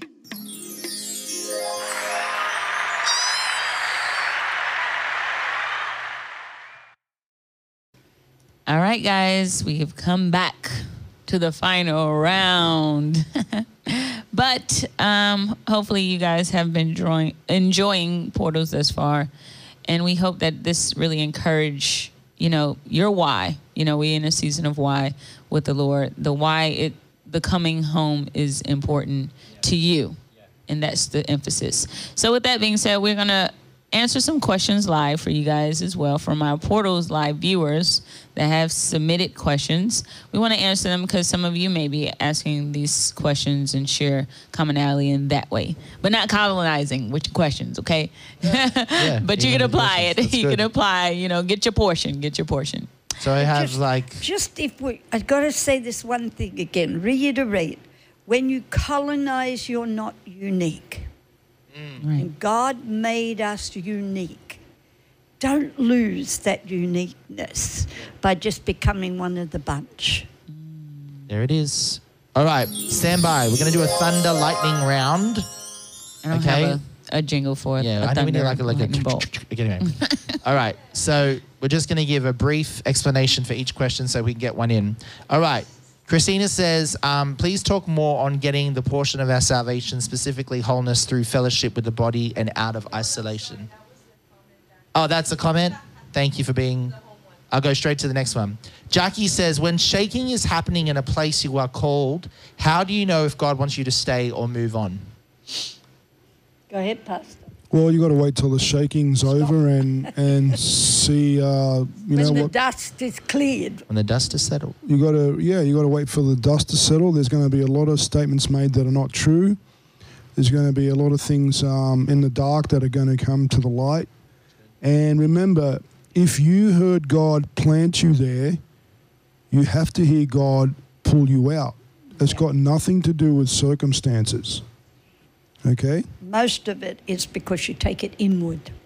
Okay. It's got nothing to do with what's going on. If God planted you there, It's good. you got to wait for God to take you out. That's the only question. And that's because you don't take it inward, you take, Take it, it up. upward. All you're doing is obeying God. Yeah. So you stick around until God speaks.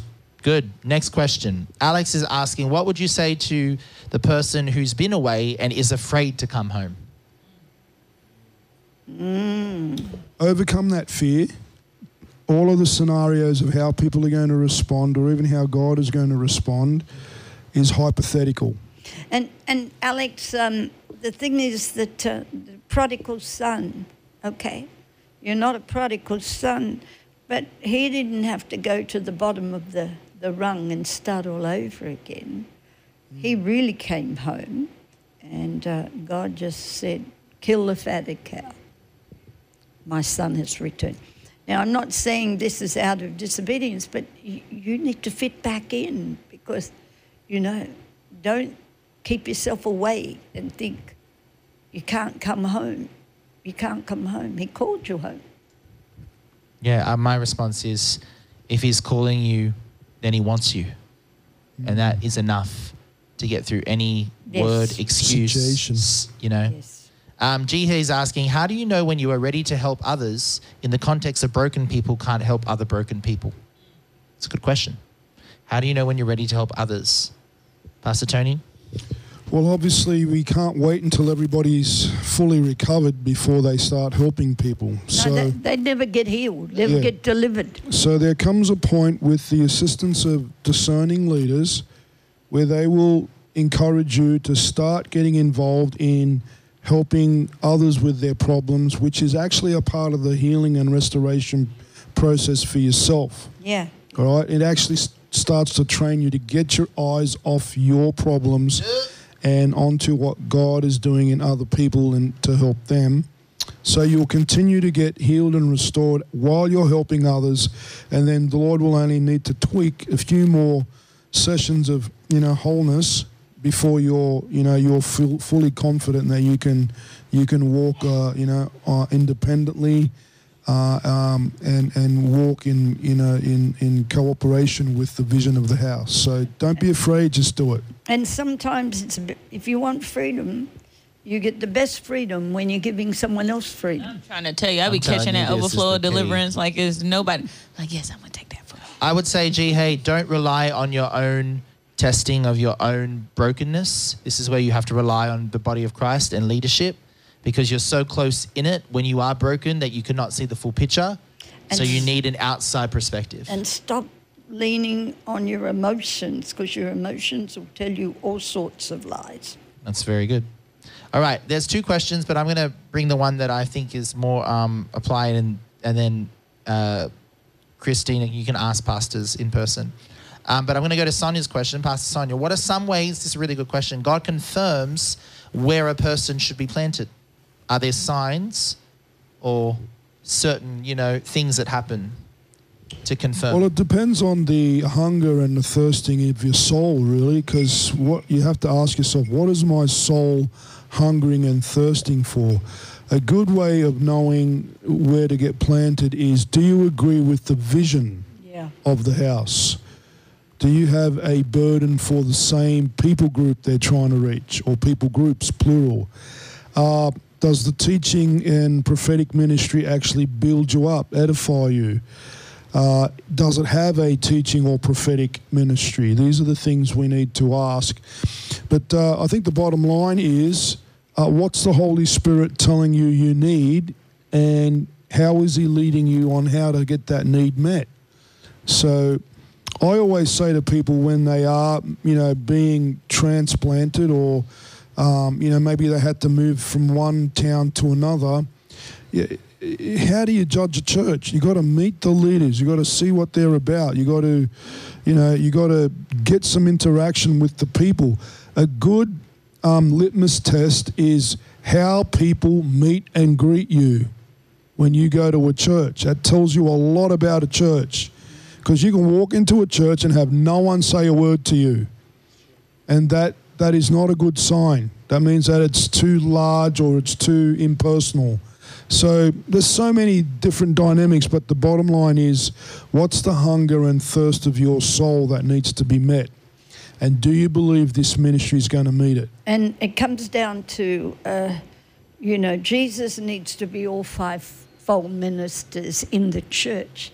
So uh, if you believe that present truth, then you need to see that that's the Lord bringing you to that place. Doesn't mean to say you've got it all together, but you've got the basis. You've got the basis. You want the Lord to be uh, the apostle, the prophet, the evangelist, the pastor, the teacher. Clean your ears out and be the teacher, you see?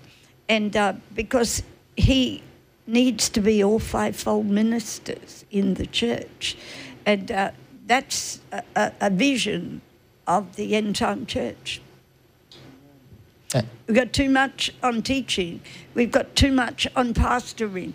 We've got too much on evangelizing, and so we start to to veer off the right way Yeah. to evangelize, Yeah. and we start to make it a program rather than a call, like Paul did. Mm. And Paul was called to be a powerful evangelist. He was called. He was an apostle. We know he was all those things, but he loved to tell people about Jesus because mm. of what Jesus did for him on the road to Damascus. And so his his evangelism was very powerful. Yeah. Very, very powerful. So me, the call is the call, not the need. Not the need So good. you got to be careful. You know, you can't keep being out there for the needs of everyone. You are more effective when you are called into a, to the ministry that God's putting on your heart. Children, um, you know, the prophetic, uh, teaching, um, equipping, raising leaders. These are all things. Your vision has to fit within the vision of the church. That's good. And I would say, just to finish off, um, you can't see fruit. The, the word says, Psalm 1, in due season. You can't go once to a church and find out if you're called to be planted. It, it requires the element of time, and it time is used by God to put some roots down and see if those roots take to the soil. And also, one more thing quickly. You've already been conditioned in life. In the mic. I'm sorry, you've already been conditioned in life to where the flow's going and where it's bringing you through. You know, and just have a look at where the Lord's been moving you in in your life as you're grown. Are you a people person? Do you, do you know what I mean? Do you love the Word of God? Do you want to see the prophetic? Me, right now, we need to hear the voice of the Lord. I can say, well, that's been my heart's desire that I can bring his voice to his church. Okay? good. How essential that is right now in where we're at. Very good. Okay? That's the call. Yeah, very good. That's not need. All right, last three questions. Christina is asking, sorry, Jemmet. sorry. Yeah, hit it, baby. Christina asks, how do you know if you're trying to take people on a journey or if the Lord is bringing them through somewhere by and through your witness? Very good question. What's the difference between the Lord taking someone on a journey and you being used by God to bring them along through your witness or your testimony? Um, just um, the the situation is Christina. The situation is it's your journey. Go on your journey and see where God takes them. Maybe there will be some connection in it somewhere. And uh, allow God to be God in their life, like He's God in your life. This is the key. This is the key. Keep your witness because they mightn't accept your Bible, you know, and all the scriptures, but they're watching your life because you're the living Bible. My answer to that is let your journey lead to your witness Yeah. and not your witness to your journey. Oh my gosh, that's so good. Okay. Very good. Both of you. Great. Um, Alexandra is asking, how do we let God build his kingdom through us? You talked about the Lord building it through us um, in the previous segments about how uh, he needs us, like what Liz said, that finding that perfect fit. So, how do you let God build that kingdom that he wants to establish and through us? What would you say is a main thing? Just let the Lord abide in you and let Him do the work. Let Him do the building. Like He's building you, He wants to build through you His kingdom. And Alexandra also says, um, I hear what you're saying and I agree with you, but in my case, the first time I came to Torque New York, God told me to stay here and get planted and not to go back to my former church. So she's saying, I guess it depends on a case by case basis. Sure does. Good, very good. Yeah, that's a good answer.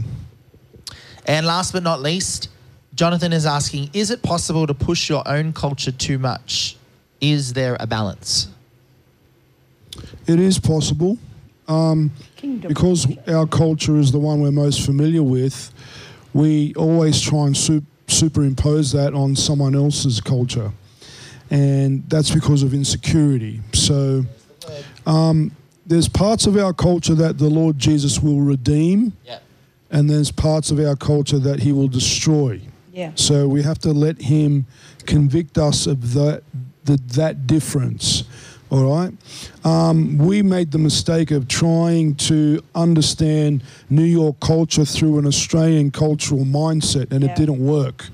We had to think like New Yorkers before we could become effective ministers of the gospel. And- Mind you, there's parts of our like idio- idiosyncrasies in our character that are uniquely attractive to Americans. Americans like Australian culture, and God is using that. But some of our mindsets had to definitely change. Our, our, our, our sense of humor is not Wow. easily understood. All right? A lot of Americans get offended with the Australian I- sense of humor. I said that tonight. But I think the thing is, um, uh, you need to hear the scripture. The scripture said you're in the world, but not of it. So, whatever part you come from, you're not of that. You're in that world, but you're not of it. It's not a part of you. Yeah. You're, and you need to see this. This is so important. And, uh, you know, uh, when you try to live in two places at once, you know, because you're doing the culture thing, you know, uh, whether or not you bring it along as a part of the colonization, you're actually going to get very, very imbalanced and you'll end up doing the splits. I'm telling you right now because that's what happened with us. We were trying to live in, uh, you know, and Sydney do things York in Sydney and doing do things in Australia, different cult, different time zone. Yeah. Oh man, and it's like, hang on, I'm I'm getting pulled further and further and further, and I think my whole body's going to break very shortly. So, uh, you know, the Lord just had to say to me, "Are you are you tired of doing the splits?" I said, "Yeah, sure am, Lord. I sure am." Um, you know, and so uh, I've seen the church in Sydney grow. Amazingly. And my last statement there, a little saying again, I think when you culture grab, I think it's because you're culture grabbing because you haven't let the kingdom grab your culture and make it your culture yet. Mm-hmm. So when we culture grab, uh, Pastor Tony said the word, it's because of insecurity. Mm-hmm. So we grab something that we are familiar with to bring a form of security, mm-hmm. but our security comes from being in the kingdom, in this world, and not of it. And we are from, you know, the race, which is the race of the church. That's the only race that applies. And so God uses our culture like things that He can That's redeem. very good. The Yeah. race of the church. You know, um, like Pastor said, he, things that he can redeem. He can redeem food. He can redeem some traditions. I found that over my going overseas under these amazing leaders and growing up on the mission field, parts of culture that point back to the love of God, the goodness of God, family, things that God has established, he lets you take yeah. because it establishes him in those roles. Parts of culture that don't point back to him, that point back to idols, Yeah. that point back to They you have know to go. Um, wickedness and traditions of men over the gospel of Jesus Christ and the goodness of God. Those are the things that you have to leave in Egypt. Yeah, they- You don't take those traditions with you. You can't take them with you. Nope. You get yourself into big trouble. Yeah. And that's it. We, we did it. So I think we did wonderful. And now, time for Prophetic friends. Oh, yeah. where are we going tonight? Fort Bragg, Texas. All right. Wow. Staying in the I, I know there's a Christian group of military men and women there that are uh, experiencing the grace of God. They're still recovering from that horrific um, terrorist attack a few years back. And um, the Lord says to my, my sons and daughters, you're not only training for the physical warfare, but you're training for the spiritual warfare as well. And anyone who comes in and out of Fort Bragg uh, will be equipped thoroughly to overcome the spirit of fear and torment.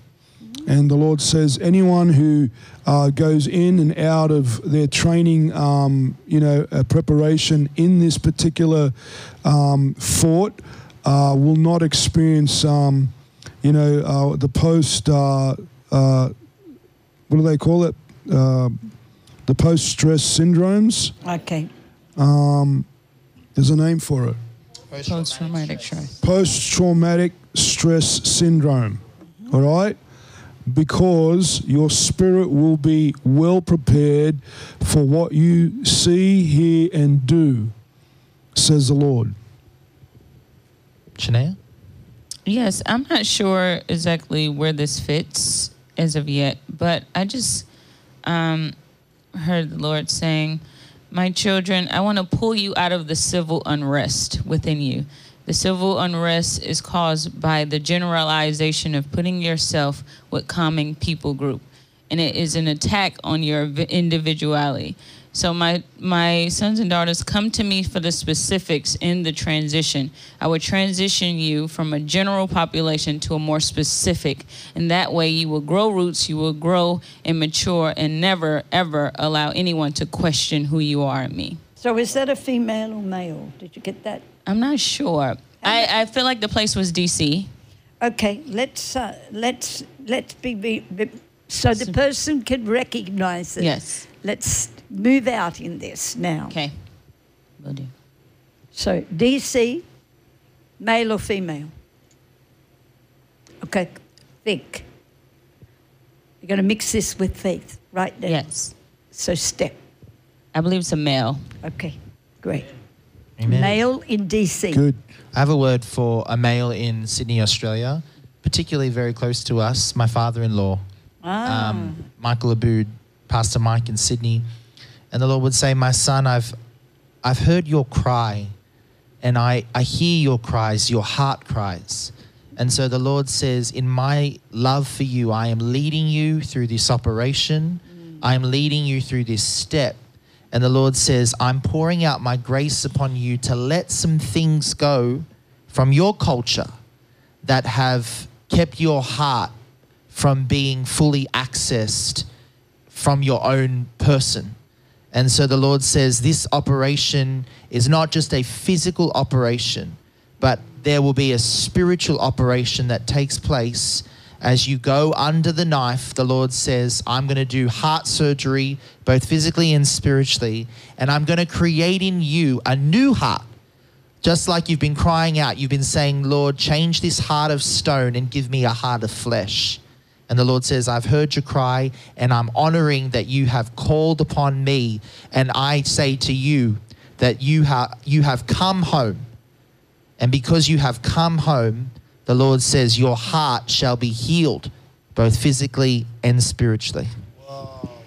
And so, and, and to add to that, because you're one of my leaders, Mike, um, you need to mix faith right now instead of uh, just being at a place where you're handling it. You need to mix faith because you're going to come out of this. This is not your time to go home to heaven, but it is your time to come back. Now, I have a word, and my word is for California. It's, it's just like the Lord to do this. Uh, I didn't think New York was the place that God was going to put me.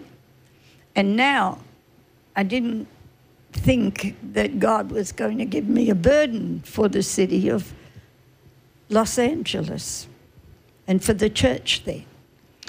But I hear the word of the Lord, and I tell you right now from the Lord, it's never too late. Wow.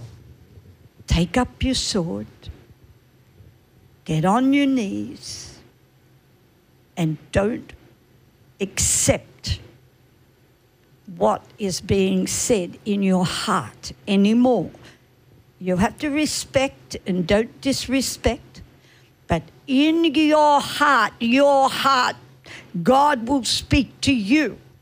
He'll speak to you. He's not going to speak to your head because confusion will come as he speaks to your heart.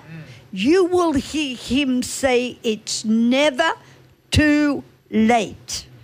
Pick up your sword and fight the good fight. The Lord says this to you. So I'm telling you, the Lord wants to hear your voice. He wants to hear the voice of the church in California. And here, the Lord says, those that have the liberty in, um, in New York City to pray, you are obligated to pray for those that can't do it freely. So we have two calls here one for California to pick up and fight, Los Angeles especially. And the other one is for a word for New York. You are obligated to stand in the gap and pray. That's it. Amen.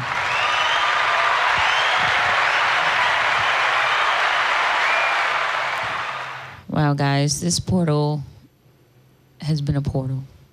What other way to describe it? A portal in the portal. Just a in the portal portal. in the portal. Well, guys, we hope that you um, enjoy this and be blessed by this. Um, may this be a portal that, if you find it, you know, on Spotify or see it on our Facebook, that this would be a start to either you being planted where you are or the Lord transitioning you. That's right. May you take it back to the Lord and get that clarity as directed. Amen.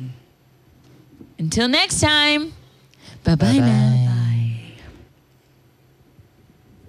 Amen. Thanks, John. We love you. Portals Live family, we love you. Go back, listen again on Torque TV. You can listen again for 24 hours on Facebook. I'm And sorry, we, we will see you next week. Amazing portal on what God is saying to the church and to us individually. Come home. He's calling. Come home. God bless. Never too late.